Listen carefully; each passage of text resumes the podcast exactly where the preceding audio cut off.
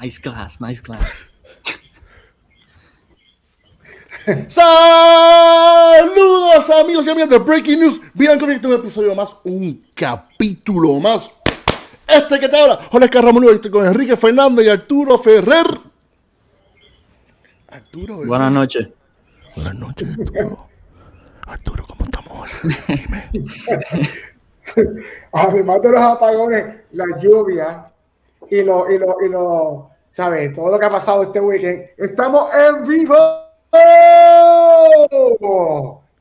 We are live, estamos en vivo y al episodio de hoy le pusimos como título. Hay un perro por ahí, having a beer with Ashley Carter. ¿Quién es Ashley Carter? Nada más y nada menos que la codueña y fundadora y head brewer de Bierstadt Lager House en Denver, Colorado, que hace unas cervezas espectaculares, una belleza, donde la sencillez es, es espectacular lo que ella hace a través del líquido y cómo se expresa a través del líquido. How you doing, Ashley? Welcome to Breaking News, Miran. Welcome. How you doing? I'm doing great. Thank you guys so much for having me. For Thank I you for being pill- here, I think. I saw you had the Pils glass, so Yeah. I've got. Oh yeah, I've we're, got a, we're, we're I got a Pils we're ready. for yeah. Yeah, we are for ready. later, Yeah. That Yeah, is, ready. that is perfect. For for anybody who's never been to your to who, who hasn't had the the opportunity to to be at to go to Bierstadt, how would you pour? Like, could we go over the the pouring of the slow pour Pils? I know we don't have a side pull, so is it possible to do sort of the, a similar process with a can?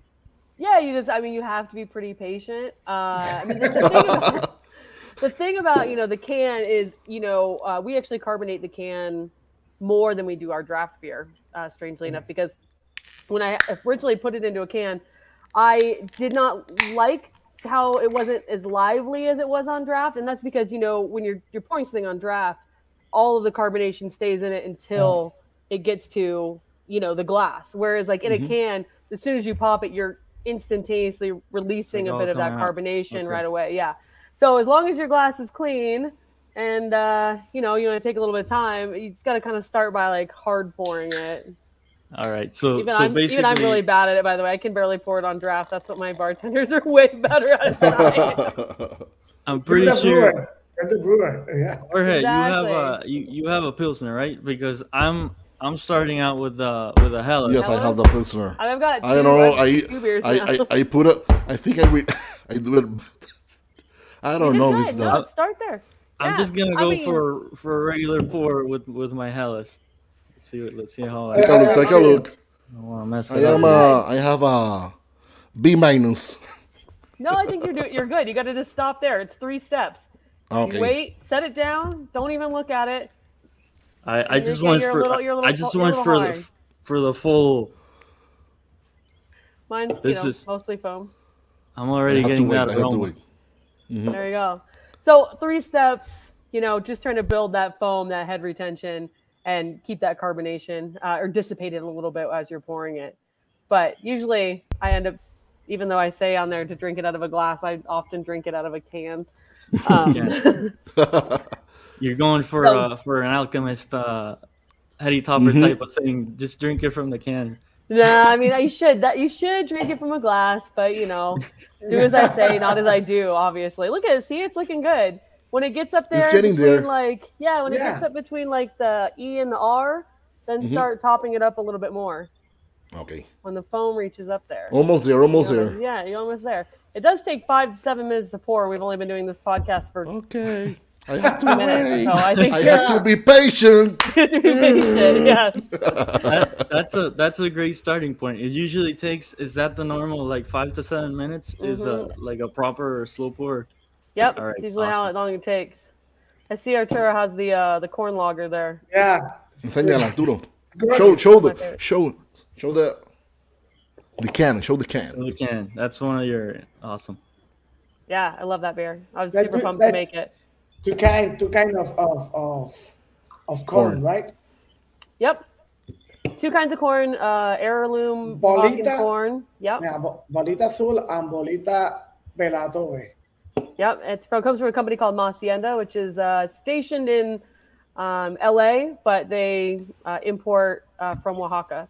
And part of their thing is, you know, making sure everybody gets paid, making sure it's sustainable, um, and all those Nice. things. And we use actually whole corn to uh, make that beer, and I actually have to grind it ourselves. And then I use the leftover corn to make tortillas at home. Oh, no. Nothing going to waste. That's that's beautiful. course. Awesome. Yeah. So actually, while we're waiting for Jorge's slow pour Pils to Almost get, getting there, getting there. looking good, I'm already seeing the the whipped cream There go. type of. Uh, There Awesome. go, yeah. how did you how did you first get into like the the beer industry, the beer world? What was your entry point into into beer in general? Yeah, I mean, I think um, I'm in my mid 30s, plus a couple of years, I guess. So almost late 30s. Um, but my, uh, you know, here, anyways, craft beer has kind of been around my entire life, you know.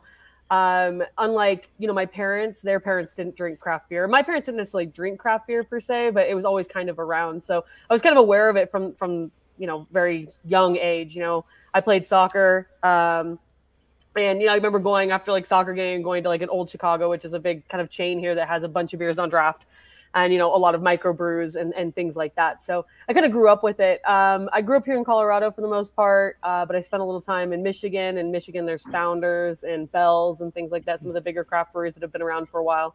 And uh, I went to I I was in Poughkeepsie, New York for a little while, and they have a pretty big craft beer scene there, actually, uh, weirdly.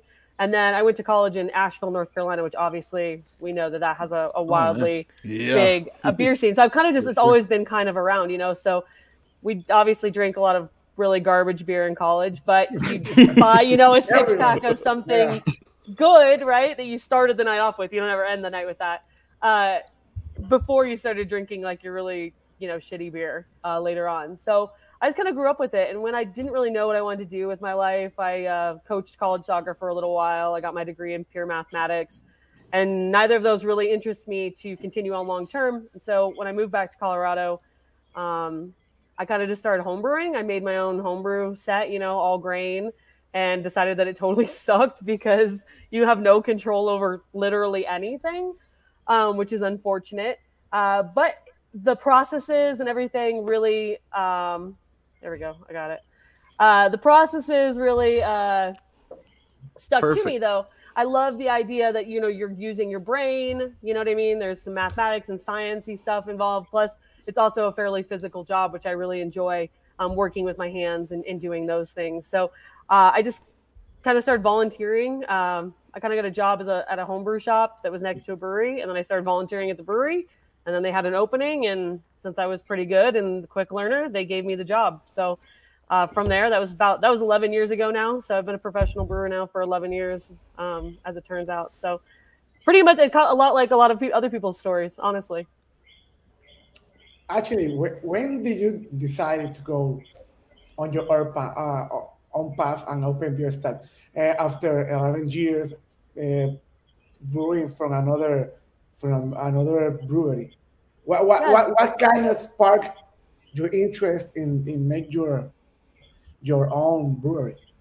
I'm pretty unemploy unemployable. uh, I don't work well for others. Yeah. Um, I don't like to do what anybody else tells me to do. I think I'm smarter than most of those people when it comes to that.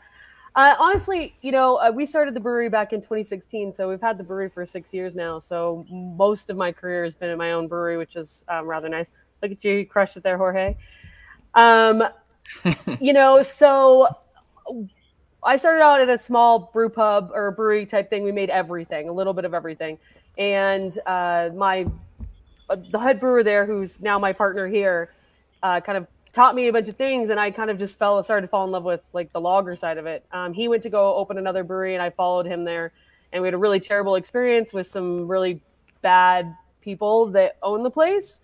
Uh, and eventually, it was just kind of tired of working for somebody else and making somebody else uh, money and not being able to do it for ourselves and being told that I have to make certain shortcuts or make certain accommodations for things and that just wasn't something I could I could live with. So I'd rather just do it for myself. And honestly, never I never have anything in a tank that I don't love. and that really makes me happy. You know, I don't ever have to make something for someone else. I only make beer for myself. Nice.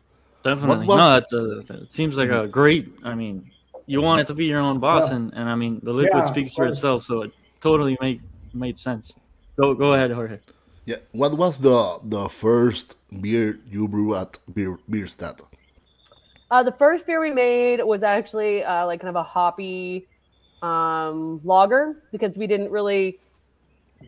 You have to work some kinks out, you know, and, and behind Mm. hops you can hide a little bit. So we actually made a collaboration beer with our friends at, at Comrade, which is down in uh, South Denver.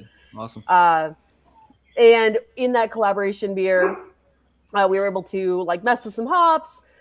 Uh, we were able to kind of test the how much liquid and solids we could, you know, get in the brew house. We could, we knew what size of system it was, but you never really know how much malt it's really going to be able to handle. So we kind of maxed out everything we could there. Um, and that was the first beer that we made. And then literally the next three beers were Pils, Helles, Dunkel, like back to back to back. Uh, right away. And that was back in June of 2016. So we kind of like first batch, learned some things, and then made the beers that we were going to make. Actually, what was the what was the first uh, size of the brew house when you open uh, Bierstadt? Same brew house we have now, which is uh, roughly a 35 barrel brew house. Wow. So 70 kegs at a time, 60 kegs at a time, somewhere in that realm. You know, by the time it gets to the end, there's a little bit of loss and stuff like that. hmm But And yeah, you we're about 35 barrels. And you guys, uh, the, it was it's a pretty nice story the way you got your hands on the on the system, right? It's a as I understand it, it's like a very traditional, very classic, old school system, German system. yeah, Uh, it's uh, from 1932. Wow. So it Wow. just had its 90th birthday this year. Uh, I don't know that I'll make it that long, but uh, the brew house is still kicking. Um, we went to Germany back in April of 2014, my husband and business partner Bill uh, and I, and we looked at a bunch of brew houses, and this is the one we we fell in love with. Um, well, honestly, at the time, we had no business trying to do that. We basically took our last bit of money that we had from a small settlement from the place that he had owned before and put a down payment on this brew house with literally no way to pay for the rest of it. Uh, and somehow found a way, you know, if you build it, they will come type situation. And uh, kind of ended up working out, which is good. And I went back in September of 2016 to this little tiny town called Ammerndorf. It's right outside Nuremberg, about 18 kilometers outside Nuremberg. And uh, basically had to take pictures of it and had to like take measurements because there's no cut sheets, there's no like engineering sheets on the brew house. So Right. when before we put it in our place, we literally had to have everything almost built uh, for it by the time it arrived. So it was pretty cool. I brought my friend Betty over there, who speaks fluent German, and her and I worked really hard every day, drank liters of beer, and smoked Cuban cigars. Which you know, I can't think of three better things to be honest with you. Must have been quite the quite the experience. Was that something that you always like uh, when you thought about opening up your set? Did you always want to have a like a super traditional system like that, and you Yeah. just straight up uh, went looking for it, or Yeah, uh, the place that I worked previous um, with my husband Bill, uh, that we left, uh, actually had an antique brew house as well um, that Oh, we'd okay. started, uh, and I loved working on it. And you know, it's really cool. You're like brewing on a piece of history. You know, this thing was there before World War II, Wow. and they scrapped yeah. a lot of those to make bullets and things like that. Um, so it's pretty impressive that it still still exists Survivor? uh, in, in It's kind of its way. Plus, it's it's custom made to do what we wanted to do, right? To make these styles of beers, it was just it was it was made to do that. There's no finagling with an American manufacturer. Uh, you know, price wise, it kind of ended up about the same. Um, and then again, for me, like I was, it was important, you know, to my to Bill and I to either buy this like older system or to buy an American made brew house. And honestly, the Americans just aren't aren't equipped necessarily to make these type of brew houses because it's it's really off it, it's not what they do right they make single Mhm, temperature infusion uh meant to make super big hoppy beer uh type type systems they don't they don't really work and do the things that we do It's like a, a well. It's like a well seasoned cast iron pan. It's like a well seasoned uh, brew house. It's like Got uh, that have been yeah, I have been there got that for a long quality time. that you can't Yeah. quite put your finger on it, but it's I mean, it's the No, I- copper, you know. Some of that really helps with a little bit of sulfur reduction. You know, Yeah. it's a yeast nutrient. It's kind of just cool, honestly. I mean, I can't devoid myself of the cool factor of it. Um, I like making beer on it. I like brewing beer on it. It makes great makes great work. Yeah. This goes Really right chose- into into one of the questions that that uh, we had, which is like how important uh, for a brewery like you guys that are just focused on lagers and like super traditional ones. How important is the equipment aspect of it, and is it more a matter of like it's just nice and it makes things easier, or is it like completely indispens- indispensable? Like somebody with something newer just simply can't replicate what you guys are doing. Uh, I don't know. I mean, I think you can make really good beer. I mean, the, the thing that matters the most is the fermentation portion of it. But I think it kind of falls into this idea that you can't do one thing 100% better, but you can do 100 things 1% better. And it's just all these little things that make our beer taste like our beer and not like somebody else's, right? So when Mhm. we're using decoction, you know, when we're uh, boiling and where when you know the the copper, like all of these things are just little pieces of it that if one of them were missing, you wouldn't really notice, but it's kind of a, a culmination of it of everything together. Talking Perfect. about the talking about of the process of uh, decoction. Can you explain it? How how important is to is for making this type of beers? So there's some uh, there's some mixed feelings out there, and I think that so a decoction basically you're taking your mash, so you're taking your water and your grain that you've mixed together, and you're actually taking a portion of it and you're you're boiling it, um, grain and all, all of it together. And what you're when you're doing that is you're creating uh, a Maillard reaction, or basically everything you love about toast, right? Uh, everything you love about crispy chicken skin, like all those things, those flavors that make everything taste better, right? and so from a technical aspect you don't necessarily need to do it because of the way that malts are modified anymore and these processes aren't necessary to um, to converting uh, to converting the malt. But it's hard to say that they don't make a difference in the flavor. I mean the moment in the brew house when it turns to boil you can smell it. There's a there's a very legitimate difference in the aroma and i believe that carries over. I also think it's really important in a beer especially people would say like dark beer and stuff like that but honestly i think it has the most impact on a beer like helles where we do a double Oh. decoction and we do that process twice is it creates that that malty character without cloying sweetness right? So you're really tasting mm. the malt without tasting like you know a, a sweetness to it basically um, you know hops obviously help with that a little bit but i think the beer that benefits the most is actually you know a helles uh, as it were i think it's the key when you're making you know czech beers that triple decoction there's a reason why they still do it it's it's creating those depth of flavors um, you can make perfectly good beer without it. it again it's not necessary from uh, you know to do it a lot of the big breweries aren't doing it anymore. In fact, I just listened to a podcast about uh, I can't remember exactly.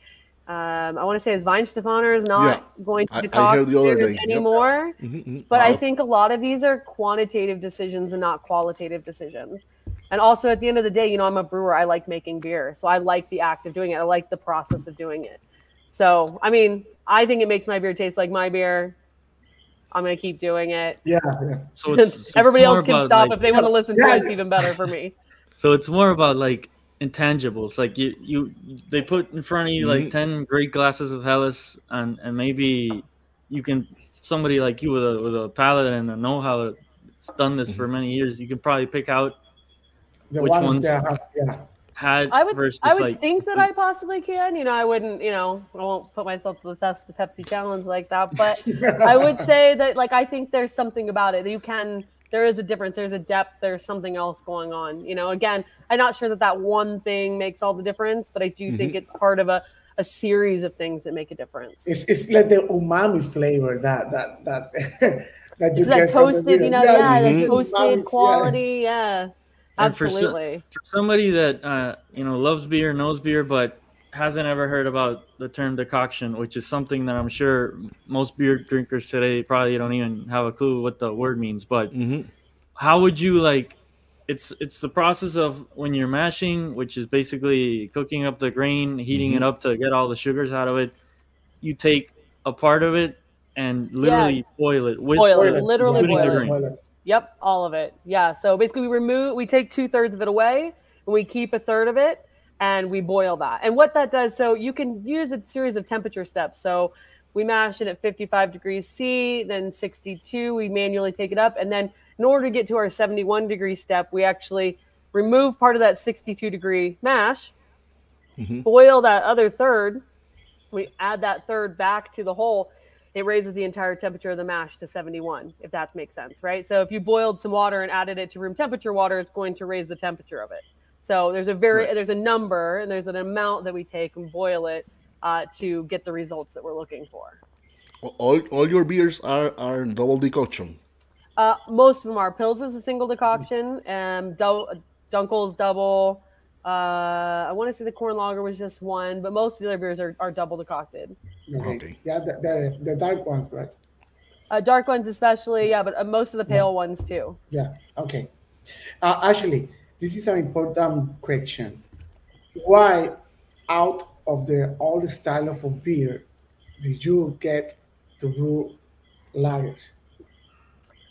because that's what I like to drink the most of, probably. You know, um, I love how technique driven they are. You know, like I, it, it- ingredients of course matter to a certain extent, but these are very nuanced. There's nowhere to hide. There's a there's a perfectionism, a, a, a rep, you know, repeatability that we're trying to achieve, doing the same beers over and over and over again. And um, you know, we're lucky that this kind of beer is extremely popular. You know, we don't think about it in the craft scene as much. Uh, It's starting to get more, but you know, amongst regular drinkers, it is still, you know, lager is king. Lager has been on a 150 year winning streak. Like it just is. Definitely. so, you know, yeah. for me, I like to drink the most of this. Like, why wouldn't I make my favorite beer? Yeah, I am a I am a hophead, but having a, a lager like this is amazing. No, it's yeah, another thing. It's like uh it's it's like heaven. You know, it's No, like it's a well made, a well It's a, lager. another another experience. You know, it's It's a well made lager. well made lager with flavor. Mm-hmm. It's that, that that's the that, that, that's the thing. It's a well made lager, have flavor, have depth, have uh, it's something that many lager from America doesn't have before. It's like a, it's another thing. It's like a drinking from the from from Germany. It's, Yes. it's another thing. Yeah. Yeah, for sure. what It's like uh, it's some right, like you, like as she was saying, uh, in, in craft beer, maybe it's like people are starting with this. Oh, they're making a comeback or whatever, but they never went away.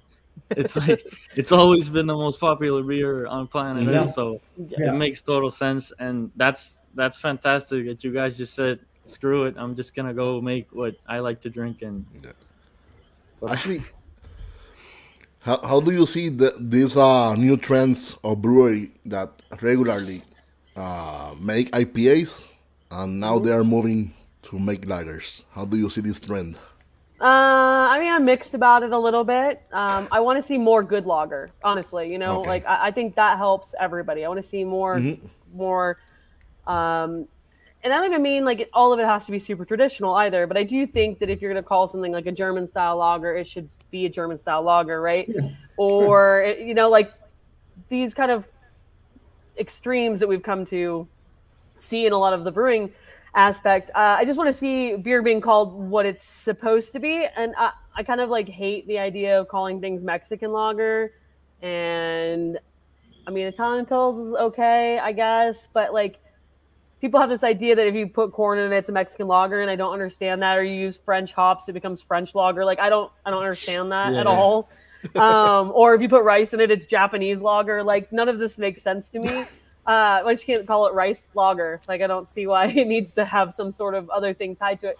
Um, but I mean, I am happy about it as long as people are are taking the time and the care to make it and aren't just making it as a throwaway beer because they want to eventually introduce something to someone else or introduce a different kind of beer, right? That this is a starting line, which used to be blonde ale, right? But blonde ales aren't in vogue anymore. So now we make Kolsch and Helles just so people will eventually drink our triple IPA. Like, I don't know that it has to be a stepping stone like that. I don't know if there are levels of achievement necessarily. So I think as long as they're taking care with it, I'm super pumped about it. And honestly, at the end of the day, brewers like to drink. And so they want to drink a lot of something. And this beer just lends itself to being able to drink more than one of them, right? I think it's just like a really big, uh, you know, marketing thing. Uh, they're Mhm. they're just looking for the next thing that's like, oh wait, nobody's done this or nobody's done that. Yes, Even if you just slap a name on it. Uh, like nowadays, I mean, any uh, they they call everything uh, hazy, even stuff like Mhm. I pour beer sometimes that's not even really that hazy, and it's like whatever. It it sells more if it's got Ah, the word hazy. in it. No, it's a Oh. it's a haze a hazy Hefeweizen. Uh, okay. Hazy- You guys are you guys are flying in the face of it all by having three beers. You you literally have three beers on tap regularly. Those are your three: Pils, Helles, and uh, Dunkel. Correct. Yep, you got it. And I run out of Dunkel more often than I like to say. Um, but we only sell that one in our tasting room, very rarely outside of our spot. So it's a little bit harder to judge how fast that one is gonna go. But yeah, for the most part, three beers. I mean, I only have six draft lines in general, so I've honestly probably only maxed that out like once or twice, and two of those beers probably weren't even made at my place. So um, they were made as collaborations somewhere else. It's just a it's just a great uh a great feeling, especially in a place like Denver where there's so many great breweries. Honestly, in a really Mhm. small uh, radius. Uh, you guys have like, if you want a lager, like go to Bierstadt because and you know everybody there. The is, name, uh, that's the name.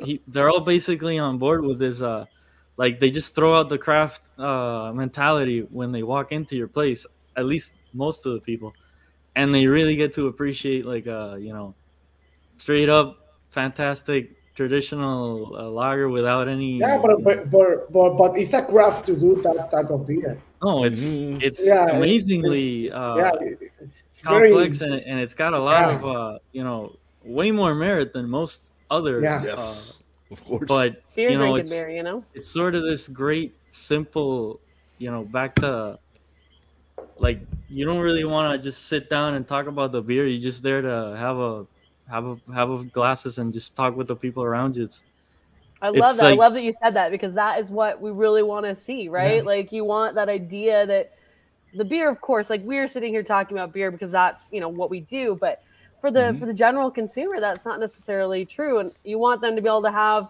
beers they can have a lot of, and and you know we create a space for people to come and hang out, and that's why. You know, I had to put beer in cans because of the pandemic and stuff like that. And it's turned Mm-hmm. out, you know, really well. But you know the idea was to always be very draft focused because you know you should be coming together and drinking with people and hanging out with them and talking about all the other stuff in your life not just the beer Mhm. going Yeah, back it- into yeah. Go, go for it go for it going to open this one. oh i Sorry had one of about those earlier today i talked Oh to man, that, I I love I love smoked beers. Mira, oh, este man. es el. Now I wa- I I wa- I Muy I going to. I want to I going to talk in Spanish. Esta cerveza está bien cabrona. Está bien buena, bien rica. Me la- Green This, Bench, this they're- beautiful. they're This, uh, this beer is uh, beautiful. This is Chris a collaboration with uh, Green Bench, right? yeah chris Yep. johnson i talked to him this morning actually we had a new podcast that uh uh, it's a pretty cool idea. It's a brewer interviewing brewers podcast. Uh, And so Chris Wow. interviewed me today. Um, so that'll be out in a week, uh, which is fun. And then I'm going to interview somebody else, another brewer, next week. So it's pretty, it's a pretty cool idea. But I drank one of those this morning. So Oh, that sounds like great fun that's a i gotta check it i gotta check that podcast out for sure Ah, hell, hell is See, smoked Mitch, hell. Mitchell, yeah, smoke. Yep, very good. How, Muy how's the, the name of the of the Schlenkerla Sri Lanka? Have the the smoked lager, right? Yeah, smoked Schlenkerla, hell. yeah, yeah. Schlenkerla, yeah. It's great. That, I was- that's yeah. I, I love Bamberg beers, uh, smoky beers. I love that. Me even- too. I was even- there in September. Last time I was there. It was great. Oh man, look at that. so the guy the, I, the, I, time I feel I feel like I'm in Germany Oktoberfest. the time that the time that we got to visit uh uh Bierstadt was in uh this last uh CBC not the last one the one before it was it 2020 or um, 20, not- yeah, 2020.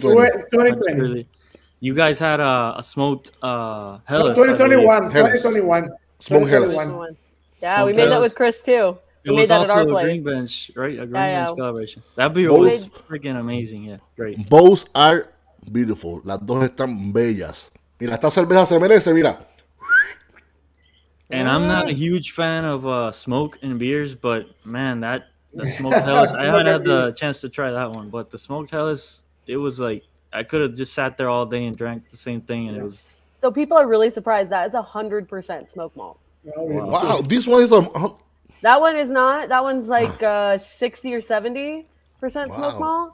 But the smoked Helles that we made was hundred percent smoke malt. And, I- and so many people were like, "It's so subtle." But I have this idea about smoked beer and smoke malt. I think that like the more so I've ever been around a campfire. Obviously, everybody has because it's awesome. Uh, Yeah. But like when you're sitting next to the campfire, you don't smell the campfire, right? No. You don't Mhm. until you put that same sweatshirt on the next day. Or for me, I have a lot of hair. I smell it in my hair the next day. But while you're sitting there, you don't you don't you don't smell it. It kind of just becomes part of the whole experience. But if there's a campfire, you know, in the distance, you're constantly smelling it. And I think sometimes with the more that's in there, you're kind of your brain and your olfactory can only absorb so much, and so it kind of goes away, and you can actually taste the beer more. That's just my working theory. I think, Um, it's, I think it it's works. it's a, it's, a, it's the first the first when you drink it drink, drink it the first sip the first sip you get the smoke but when you get the whole glass it's like a it's another thing and Yeah, you you have get- another one and used the and the smoking the smoke is it's like a you, you tolerate the, the, the smoke and it's like a it's nothing happening it's like a this is a really good beer it's like a drinking drinking smoke and it's very nice i love smoke uh, Me too. going into a little, you know, geeking out a bit because we have to. We have, you know, you have uh, amazing knowledge in the lager field, so we have the world homebrewers, and we're we love uh, the the geeky part of it. So, what would you say is like the most important? You're gonna make a lager. Is it the yeast, the malt? Like, if you had to pick like the most important part of it, or is it completely th- doesn't have to do with the ingredients it's just the procedure and the skill of whoever's uh producing it Uh, I think every I think fermentation is by far the most important thing, and you know that encompasses yeast um, and fermenting at a certain temperature, but having enough healthy yeast uh, so that you can ferment it at extremely cold temperatures. Um, I do definitely think yeast is like one of the, the biggest things. You can always tell when one of them was fermented too warm, or if they are trying to pass off an ale as lager. I definitely think it's the fermentation and the yeast character are are 100% the most important thing about that. Um, you know, obviously it helps to have really good ingredients, really good hops, or a really good recipe, or you know, on the hot Mhm. side when you're brewing. But for the most part, it's all about the fermentation, uh, straight up. and are you guys uh i'm assuming uh your system you're doing like uh horizontal lagering tanks and all the like super traditional the, the whole thing Mhm. is set up like exactly what you would see maybe you don't even see it anymore in germany i'm not even you probably got you you guys probably have a more traditional system than a lot of actual breweries in germany Strangely, we probably yeah absolutely. You know, we don't use. Uh, we bought our cellar from our fer- primary fermenters from Germany as well on that same trip, uh, and they are shaped uh, differently. They're dish cones, so they actually don't have a.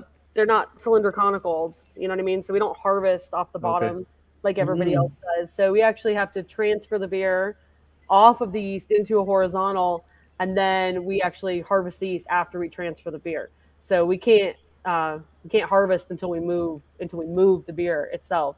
Um, so it's, that's a pretty old school traditional way. We also have a, a piece of equipment called a flotation tank, um, which is a separates cold break. Um, and I'm sure not very many people, even in Germany, are using those anymore, especially on all of their beers. Uh, it's just one more step before the fermentation process. So it actually sits in this tank for two hours before it actually even goes to a fermenter.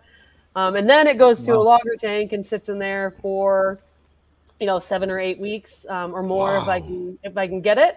So two weeks in a primary and then seven or eight weeks in a lager tank, and then I filter the shit out of it because I like perfectly bright beer. It's a big, a big proponent of uh, of No very hazy. very bright beer, no hazy beer for me. Yeah, so yeah, I would say you know we are taking more time doing more of those things, you know, than even some of the, the especially the larger breweries in Germany, Mhm. you know, which is very much production. It's very much, um, I wouldn't say like commodity, but almost. Uh, but yeah, I, I like preserving these small little techniques, and it's not to say there is no new techniques in our place.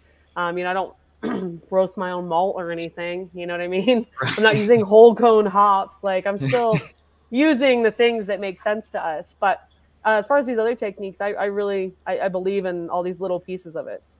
So because of the of the of the equipment that you that you that you that you have, you have to learn those techniques by yourself because uh, this is this is, is equipment that is so so old.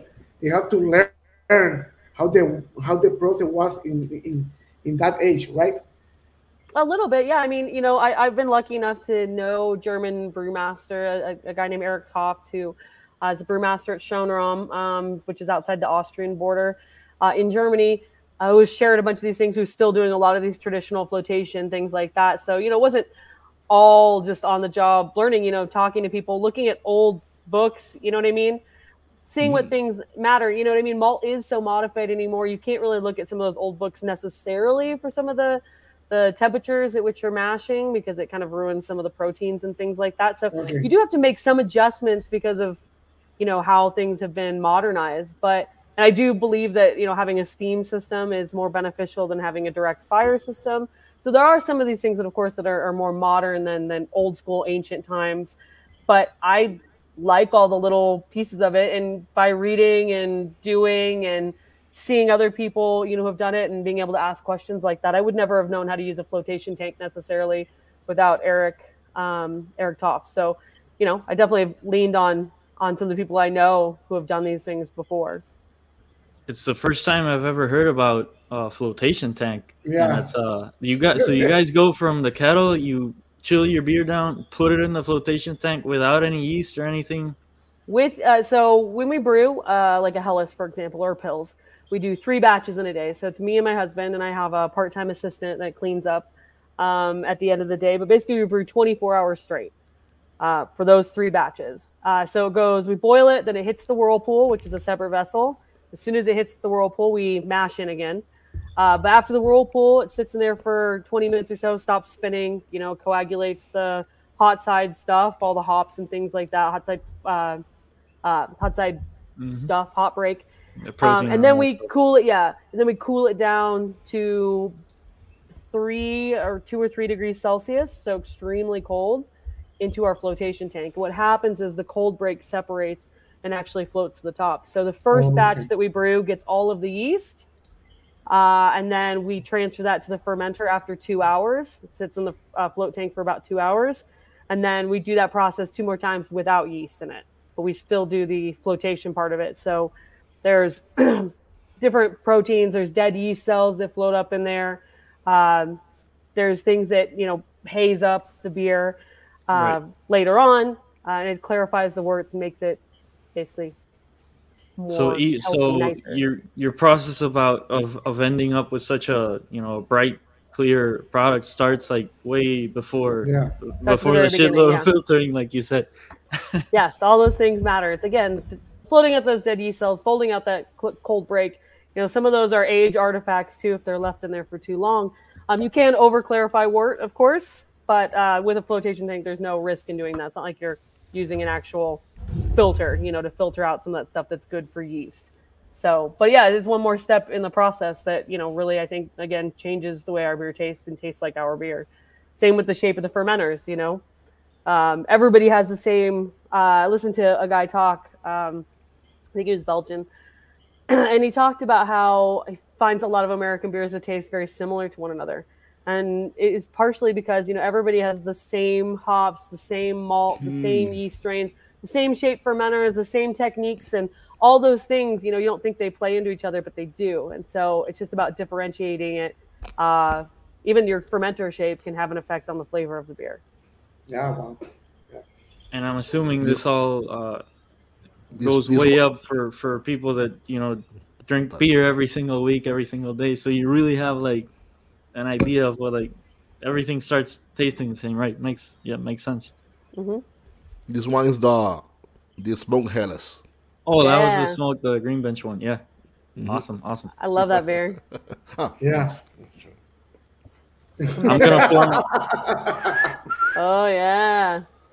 El vasito. Lindo. I'm gonna ah, pour myself one of these. Can can you uh, pronounce it again? Because I've never heard Tamave. Tamave. Ma- Mave, Tamave. Mave. Right. So Tamave. we- Kind of like Tamave, Tamave, Tamave. it just means dark, you know, like dunkel tamave. for German it's dark, tamave is just dark, and It's Uh, uh, Czech. it's It's a Czech- Czech, a right? Czech- A Czech, Czech Yep. Republic style. So it's it's basically a dark, the dark Mhm. lager, a dark Czech style lager. yep, you got it. And we always call it uh, in Spanish tamave, like Tamave, yeah. Perfect. tamave, but it's I had no idea if I was pronouncing it right or Yeah, Pretty good. That's close enough for me. it's the first time I've ever I probably it. don't pronounce it right. Honestly, I don't speak Czech, so You understand? Me don't. You understand us. yeah, Tamave. speak a lot All more right. Spanish than I do Czech. So you know, Yeah, actually, if you could choose a single favorite beer that you make and a beer from another brewery, Wow. what would they be? Uh, I mean, between Pils and Helles, uh, it just depends what mood for me at my brewery. You know, I, I can't pick. I mean, I would maybe say Helles. Helles is kind of my baby. Uh, Pils is kind of my husband's baby. Um, you know, so I, I I've really worked a lot on this Helles recipe, and I I think it's exactly where I want it to be. But I love drinking pils. You know, the bitterness, the kind of hmm the way that it, the sweetness kind of goes away. And, you know, I make both of them all the time. Um, and from another brewery, gosh, uh, that's an extremely hard question. Um, and I'm not going to punt, I promise, but I am going to caveat it a little bit here. Uh, a I have a lot of good friends. Um, I'm, I hate to say blessed, but uh, I'm, I'm very fortunate to have a lot of good friends that are also owner brewers like myself. Mhm. And I find that the beer at each of those places, uh, Green Bench is one of them. Um, Green Cheek, you know, in California, Bagby Oh. beer Mhm. uh, in California as well. Around here, there's Comrade and Call to Arms and Little Machine.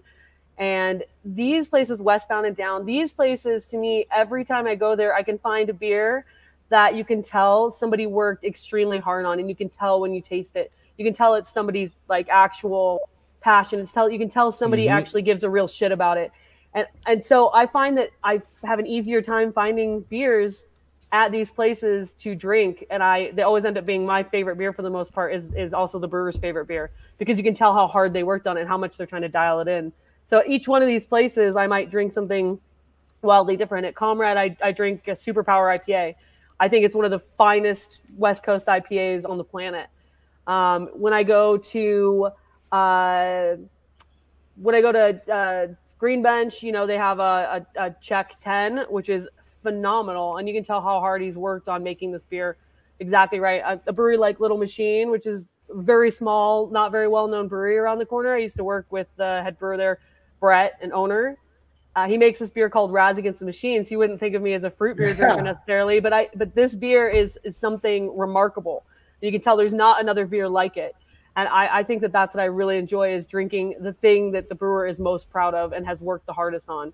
So I, love that did punt name. a little bit, you know, but but here I am, you know.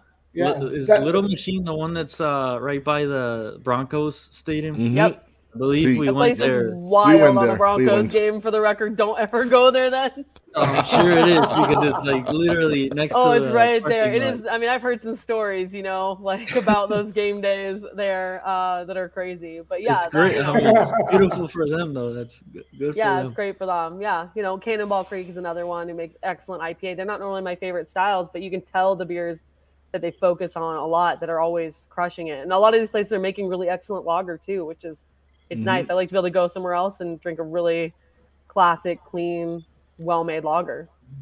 I love Nice. that also. I mean, yeah, Yeah. you guys are uh, surrounded by, like we said earlier, excellent breweries. I encourage Mhm. anybody to go to Denver and just visit.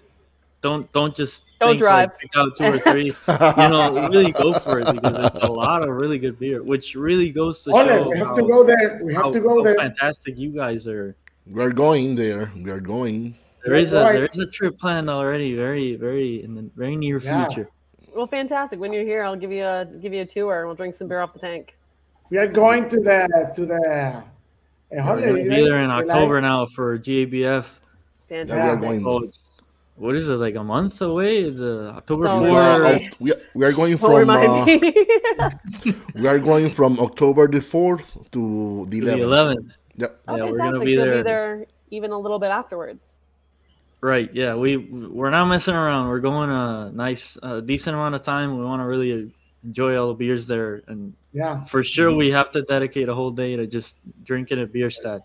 yeah. Leaders of Helles, fantastic. Definitely. Last time we were there, we just had, I believe, I had two or three beers, and we just kept on with the schedule. There was so many places that we wanted to visit, but now we were saying like we just want to sit down and relax and just have the same beer. The, who cares? It's just it's so good.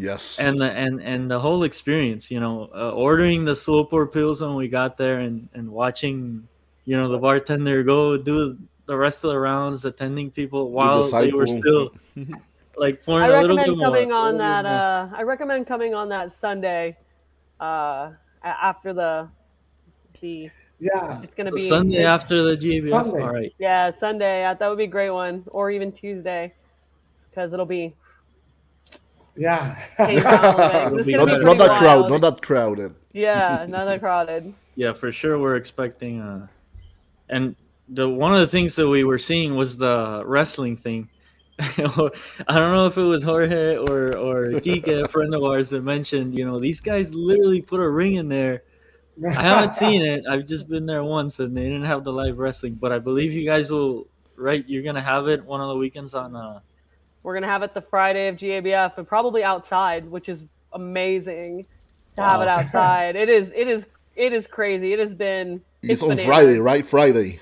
It's on Friday. I believe that's what we do. Uh, You should keep if you are on our website. I'm sure it'll be updated at some point, or on our Facebook or whatever. But I'm pretty sure that Friday is when we normally do it. So Friday night it could get banana pants in there. so that um, friday It's not is- real, but it's totally doesn't look like it doesn't hurt. How about that? so there's a very good chance that there's gonna be a ton of freaking people there on friday Exactly. I want to go. I want to go.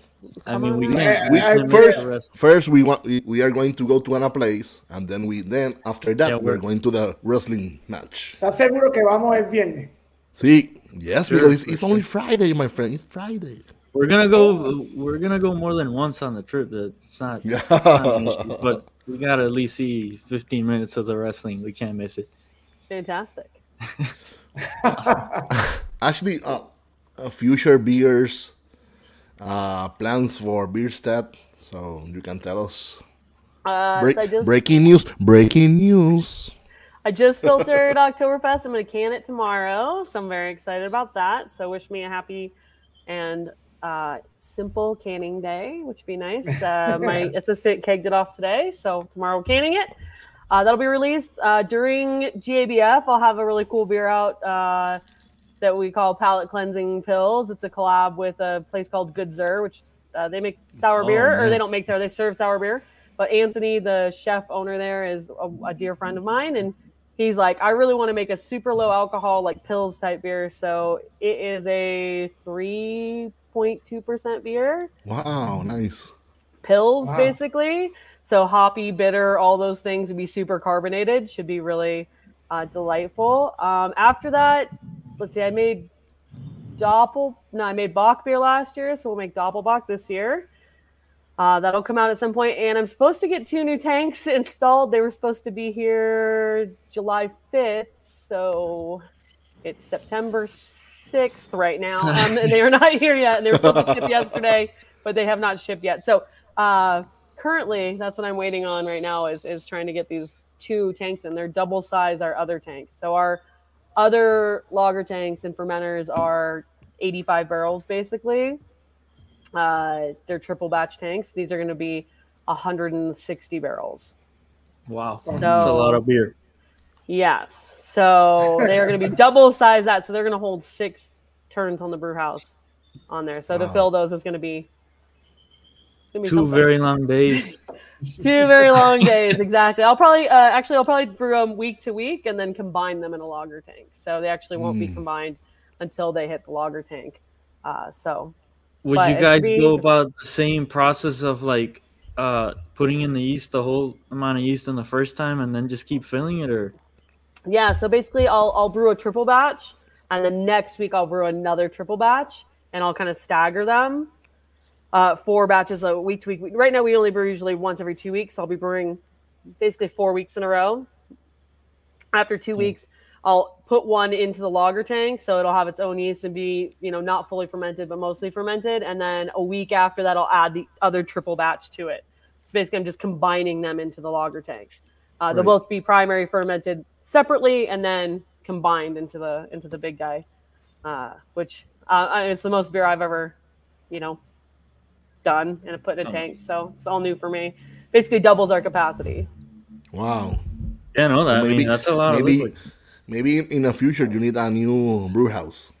Yeah. In the future. no, no, no. I'm gonna keep this. I I have a very um, I love my lifestyle. How about that?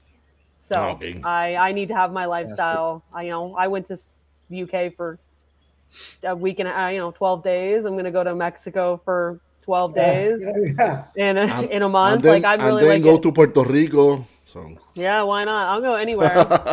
so and my lifestyle is extremely important to me, and I love doing what I do. But I also love that I Have can make as much yeah. beer. Yeah, I can make So- a mu- as much beer as I can, uh, so that I can chill a bit. Yeah. That's, yeah. You know. Yeah, Yeah. no, for, Mhm. and the way Yeah. you guys are going about it, I mean, it's it works all the way for everybody because you don't, you're not, not everybody in the world's getting your beer, but whoever Mhm. goes to Denver, you can be damn sure you're gonna have a nice fresh cla- glass of uh of quality beer. all I can hope you for. should go. Arturo, la 17. Perfect. Uh, we're gonna see some of the new beers here in Puerto Rico. That's a that that's a that's a tough a toughie, but yeah, I it's a- mean. yeah. Yeah, no. Well, I'm I'm pretty sure we're not we're never gonna have a Bierstadt for sale in Puerto Rico, but uh, You never know. we can dream. We can dream.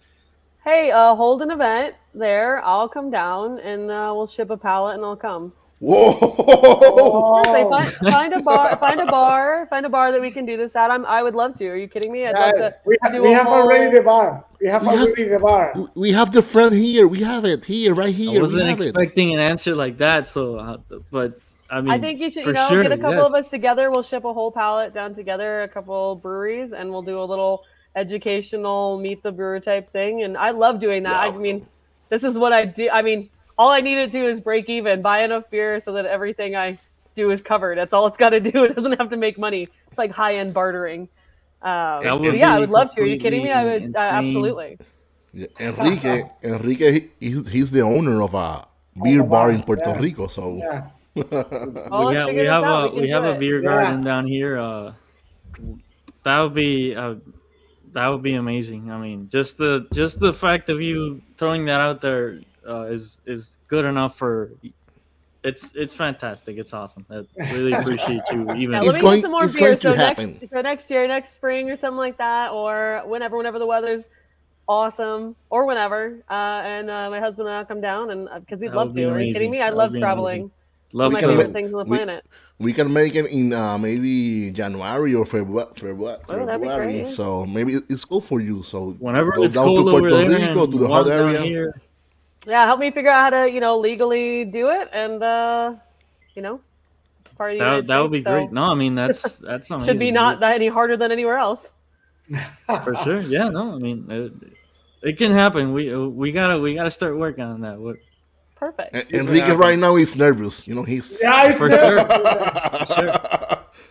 he's, No, he's no, he, he, sure. he almost cried. He almost Yeah, yeah, yeah. it's uh, Thought I but saw a glisten in his eye. In the in the meantime, we will be there October fourth to the eleventh. So Yeah, we would love go- gonna to get there. meet you in person. That'd be great. I know you're gonna be extremely busy. Uh, yeah, but but Yeah. afterwards a little bit less. Uh, my phone number's in the in my email. Uh, just shoot me a text or whatever, and um, I'll probably be there majority of the time. So uh, even if it's just real quick, but I'd be happy to you know give you a tour and have a beer with you and uh, whenever. So That sounds fantastic. We really appreciate everything, your time in the, on the podcast. We appreciate your beers. They're Mhm. fantastic. amazing, Uh, amazing lager, world class lager, World like- class lagers. world class. thank you. Yeah. So Ashley, can you tell us the, your uh, social media, where you can can find you in the Instagram, Facebook, webpage, Yeah. whatever? Uh, yeah, I mean, uh, on our uh, company one is uh, bierstadtlager.com and at beerstoutlogger. And then uh, I don't know, I don't do that many cool things, but I do post some stuff on my own personal one. Brew day stuff usually about my dog, you know, stuff like that. At uh, Ryan Heights, Ryan Heights could be Ash, so uh, I can be found. It's pretty easy. I'm not, I'm Awesome. not out there, out there, but I'm not, you know, totally not out there. Right. The Instagram that we have here on screen is the actual brewery one, and then uh, you just mentioned Rain Rain Heights like underscore Ryan Heights, Ash. could, yeah, Ryan Heights could be because it's uh my actually my business card says Ryan Heights bitch, but they won't let me put that on Instagram. so it's Ryan Heights could be underscore Ash. So that's what my business card says. Everybody laughs hysterically when they see it. So Ryan I need bitch. I need your uh, I need your business card. I need it. Yes. Can you not name a beer after that? That would be Oh, I definitely will at some point. Rain so Heights Gebot. You need it. Yep. I'll probably get hater on, so that's okay. We'll figure it out. But you know, uh, but yeah, I, that's my yeah, that's my uh, Instagram handle, and I try to tag things I'm doing in the brewery and cool stuff and cool collaborations and stuff like that. So Perfect. Awesome. Awesome. So Arturo, dinos tu cuenta, bebé. Mi cuenta en Facebook es Arturo Ferrer, ¿verdad? Está ahí abajo, vea. Y Instagram Minimalist, ven con la X. Con la X. Que vamos para allá, no vamos para Denver, vamos con Vamos para. Denver. We are going to Oh, Denver. yeah. We, we are super El, pumped. el corillo, el corillo de, de, de, de Breaking News se va a tirar para Denver. Así que vamos a pasarla bien, vamos a, vamos a grabar, vamos a tirar live. Bueno, el que va a tirar live es. Vamos a hacerle todo, vamos a hacerle todo. Vamos a hacerle todo. ¿Sabes cómo somos? Así somos. Vamos a caer a Este- Bierstadt, vamos a caer a Bierstadt Claro, también. Caer claro. ¿Sabes cómo es? Este, Liverpool. Y que Pues cuéntamelo. salud, Enrique Fernández en Facebook eh, y la esquinita Jardín Cervecero. Eh, La Y, y una cosa, una pregunta. su- Sí, Michel, vamos para las raíces y después para la lucha libre, acuérdate. Mira, este. Eh, Quique, ¿cómo estuvo esa la cervecita esa que nos muestra? La muestra ahora en la pantalla. Yeah, no, this beer, uh, Jorge is Yeah. asking me. Bueno, Ashley said she understands Spanish, so she probably is understanding everything we're saying. But this beer is amazing. Also, uh, Ya. this is fantastic. Shout out to Bagby, uh, which Ashley mentioned uh, earlier. This yeah, this is my uh, closest friends. We went to Prague actually together, and that's how we decided to make that Oh, beer. We were wow, at a nice. brewery called U Fleků there, where they only make Czech dark lager. And Nice. I love making collaboration. I think collaboration is amazing, especially if it ties back to something and is Mm-hmm. very organic. So you know, we were sitting there and we're like, yeah, let's make this. This is this is this is rad. So it's the Let's third time it. we've made it. Yeah, which was great. So I'm really proud of that beer. Wow, perfect. Yeah, I mean uh, this this is fantastic. It's it's like completely it's super dark, but it's so it's incredibly drinkable. It's you know whoever usually doesn't enjoy dark beers, try dark lagers. You might find like a little niche that you really hadn't thought about before. It's not heavy, it's not cloying, it's toasty, roasty, like perfect, but it's still very drinkable and fantastic. So cheers. Nice. Really Ahora me toca a mí. appreciate your time, Ashley. I mean, it's it's an honor, and uh, hope to see you in uh, in Denver soon. So, cheers. Absolutely. Yeah, thank you. Falto yo, falto yo. ¿Qué pasó? ¿Dónde estoy yo? Bueno, aquí estoy. Ole. Ah, yo. Mira, pues a mí me pueden conseguir en Facebook bajo Jorge Ramos Lugo, en Instagram bajo Ramones Brew. Y como siempre digo, mira, si a ti te gusta la cerveza como nosotros, tú eres mi amigo, mi amiga, mi camarada, mi todo, mi gato, mi Tu yale, mi- carnal, tu carnal. Mi carnal, mi carnalita, te amo, te quiero. Ashley, thank you very much for your time. Thank you for- It was to have you in our podcast. And then, este, que no se vaya a la foto de Quique, siempre se me olvida. Yeah, we if you can stick around, Ashley, after the outro video, so we can take a quick screenshot Yeah, for for sure. the episode. Really appreciate it. And again, un abrazo y Thanks. Hasta la próxima aquí en Breaking News and Coffee, como decía mi abuela. ¡Salud! Ah, mira, la premiación del Homebrewer. Se nos Ah, olvidó esa parte. Ah. the director is rápido. us, the director Ah, is yeah. getting us back on track because we're completely uh, Caribbean Homebrew Cup es este sábado, la premiación del Caribbean Homebrew Cup. Es sí. este sábado 10 de septiembre en la esquinita, desde las 7 de la noche. Pueden llegar antes, abrimos a las 3.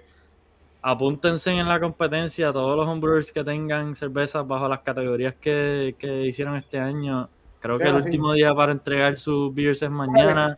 No, jueves. Jueves, Jueves. jueves. Jueves o Jueves. mañana, no sé. Me, me dijeron Jueves. mañana en la esquinita, no, no estoy seguro. Mañana en la esquinita, el jueves en Caribbean Brewing. En jueves Caribbean ok. Brew, exacto. Perfecto. Pues si tienen saben, beers dentro de esas te- categorías, eh, métanla. No, no le cojan miedo. Eso es parte del. eh, Reciben su, su judging, su página con, con los scores y feedback, y eso son buenos. Sigan para adelante. Claro o que sea, sí. sí. Pero nada, volvemos para atrás otra vez. Ve, ahora sí me puedes despedir. Gracias, señor director. Perdóname. Gracias, señor. Gracias. Thank you very much. Gracias a todos y a todas. Thank you, Ashley. Wizard again. of Oz rescued her. Yes. Será hasta la próxima aquí en Breaking News. Beer and Coffee. Como decía mi abuela. Salud. Y pesetas. ¡Ay! Llévatelo.